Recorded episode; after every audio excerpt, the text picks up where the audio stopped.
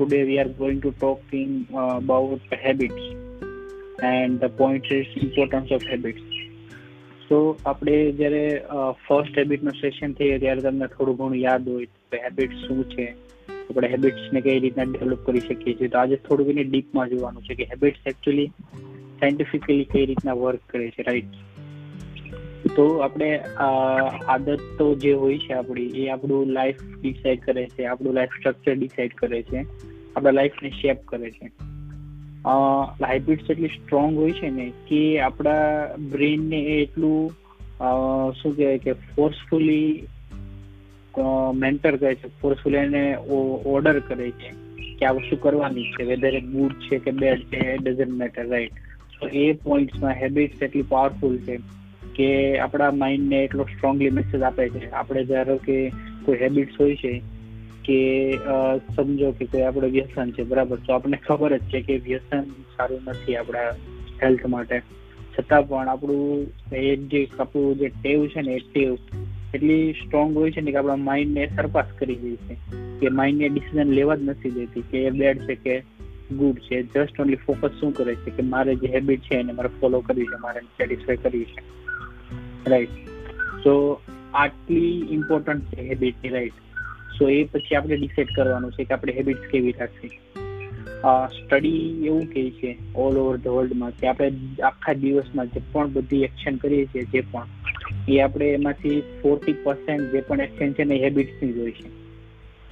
કે એ આપણે અજાણતા કે જાણતા પણ એ આપણી હેબિટ્સ જ હોય છે. જેમ કે આપણે એવું હોય છે કે સવારે વહેલું ઉઠવું છે તો એ આપણી હેબિટ્સ એકવાર બની ગઈ હોય છે.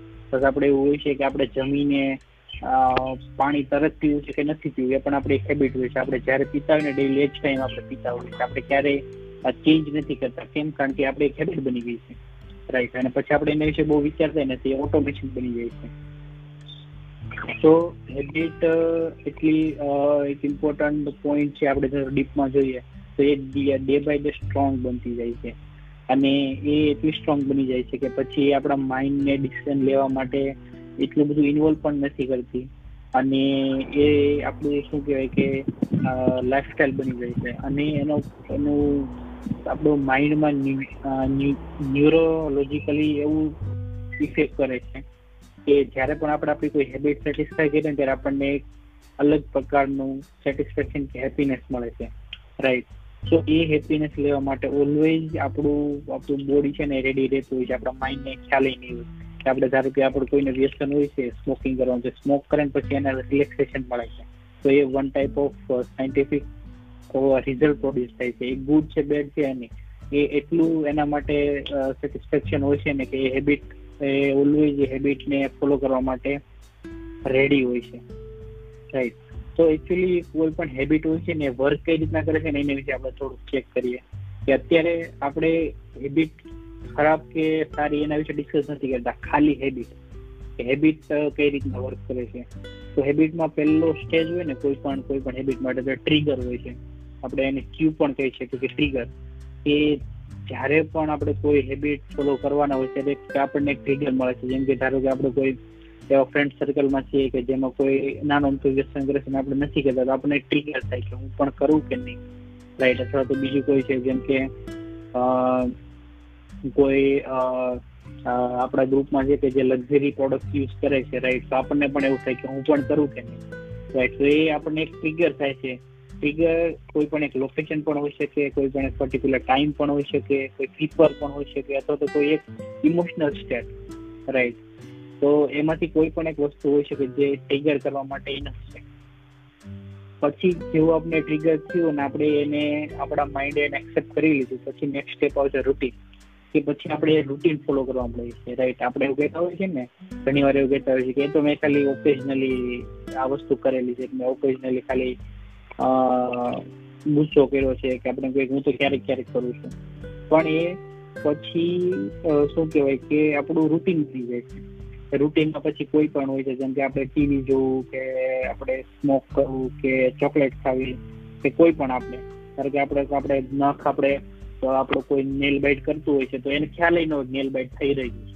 પણ એ અલ્ટિમેટલી બેકગ્રાઉન્ડમાં થતું હોય, એને ખ્યાલ ન હોય, ટીવી જોતા હોય કે કોઈ પણ બીજી એક્ટિવિટી કરતા હોય. તો આ એક રૂટીન બની જાય છે ડેઈલી જે રૂટીન કેવું હોય છે અનઇન્ટરપ્ટેડ હોય છે. એ પછી એમાં ઇન્ટરેક્શન નથી આવતું. શું કામ? કારણ કે આપણી હેબિટ બની ગઈ છે. અને એ ડેઈલી રૂટીન ફોલો કરવાથી એક રિવોર્ડ આપણને મળે છે, જે પ્લેઝર મળે છે, જેના માટે આપણે ડેઈલી ફોલો કરતા હોઈએ કે પ્લેઝર આપણા માટે સારું છે કે ખરાબ છે એ વસ્તુનો અત્યારે કોઈ ટોપિક જ નથી જસ્ટ આપણું માઇન્ડ એ એ ફોલો કરવા માટે રેડી રહે. શું કામ? કારણ કે એને સાયન્ટિફિક રિવોર્ડ મળે છે અને ઓલવેઝ આપણને જ્યારે કોઈ રિવોર્ડ મળે ત્યારે આપણે એ વસ્તુ કરવા માટે વધારે આપણે શું કહેવાય કે પ્રેરિત થતા હોઈએ છીએ. રાઈટ તો આ લૂપ પછી એટલું સ્ટ્રોંગ બની જાય છે કે એટલું સેલ્ફ એન્ફોર્સિંગ બની જાય છે કે એ ઓવર ધ ટાઈમ પીરિયડ એ ઓટોમેટિક બની જાય છે. પછી આપણે આપણી હેબિટને ફોલો નથી કરવાની હોતી. રાઈટ તો આનો એક એક્ઝામ્પલ લઈએ કે આપણને કેવું હોય કે ઘણું આટલી તો આપણે એક્ઝામ્પલ લઈએ કે આપણે કેવું કે કોઈ પણ હેબિટ બનાવવા માટે ટ્વેન્ટી વન ડેઝ ઇનફ છે. પછી આપણે જરૂર નથી કે આપણને કોઈ ઉઠાડવા માટે હોય કે અલાર્મ્સ હોય, તો એના જેવું છે આપણે ડેઈલી રૂટીન ઓટોમેટિક થઈ ગયું. તો આપણે એ આપણું જે હેબિટ છે, એનું રૂટીન એક બની જાય છે. પછી એ કન્ટિન્યુઅસ ચાલ્યા કરે છે. પછી કોઈ નવી હેબિટ આવે, તો એનું ટ્રિગર થાય. ટ્રિગરમાંથી એનું રૂટીન બને. રૂટીનના લીધે આપણને રિવોર્ડ્સ મળશે તો એ હેબિટ પછી ડે બાય ડે સ્ટ્રોંગ બનતી જાય છે.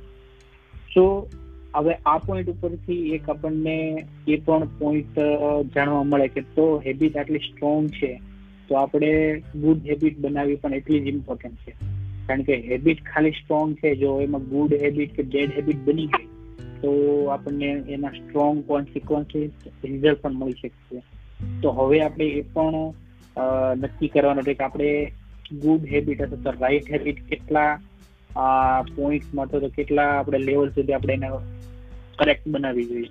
રાઈટ કારણ કે હેબિટ પોતે એટલી સ્ટ્રોંગ છે, તો એના માટે આપણે રાઈટ ચોઇસ બનાવવી પણ એટલી જ ઇમ્પોર્ટન્ટ છે. જો આપણે રોંગ એના માટે કોઈ ફોલો કરશું રૂટીન કે રોંગ હેબિટ્સ આપણે ઇનકરેક્ટ હેબિટ્સ કે બેડ હેબિટ્સ એક્સેપ્ટ કરશું, તો એના કોન્સિક્વન્સીસ પણ એટલા જ હેવી હશે એટલા એટલા જ આપણે કહીએ કે વર્સ હશે. રાઈટ તો ગુડ હેબિટ બનાવવા માટે આપણે શું કહેવાય કે આપણું માઇન્ડ પ્રિપેર હોવું જોઈએ.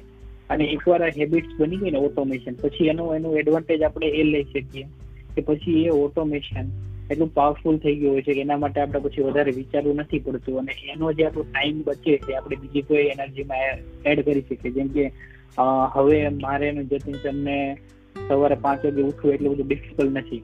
તો અમારું જે દસથી પંદર મિનિટ અમે બચાવીએ છીએ ઉઠવામાં કે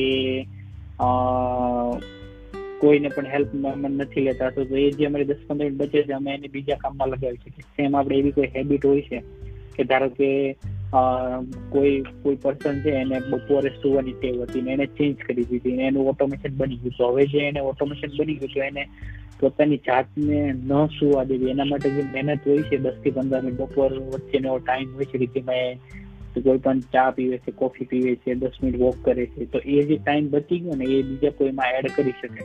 તો ઓટોમેશનનો એ એક ફાયદો છે કે એમાં જે ફ્રી એનર્જી બચે છે ફ્રી ટાઈમ બચે છે, એ આપણે આપણા બીજા રૂટીનમાં એડ કરી શકીએ.